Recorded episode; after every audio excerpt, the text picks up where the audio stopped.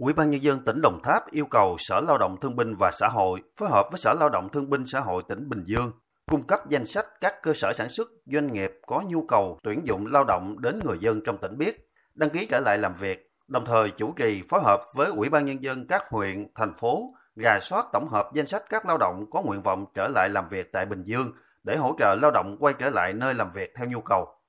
Chủ động phối hợp với Sở Lao động Thương binh và Xã hội các tỉnh, thành phố khác hỗ trợ người lao động của tỉnh trở lại làm việc theo nhu cầu của người lao động.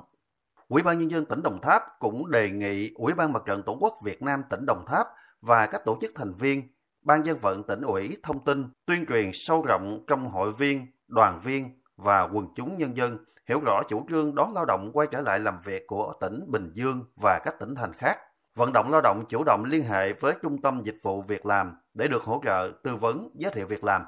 Trở về quê sau 5 năm làm việc tại tỉnh Bình Dương, anh Nguyễn Hữu Sang, huyện Châu Thành, tỉnh Đồng Tháp cho biết, khi dịch bệnh xảy ra, hai vợ chồng không có việc làm, tiền tiết kiệm đã hết, vợ đang mang thai nên cả hai quyết định trở về quê. Giờ đây, khi dịch được kiểm soát, phía công ty hoạt động trở lại nên sẽ quay về Bình Dương để tiếp tục công việc. Em lên chẩn cũng mấy năm rồi, chẩn tiêm được một mũi vaccine rồi. Rồi em đưa vợ em về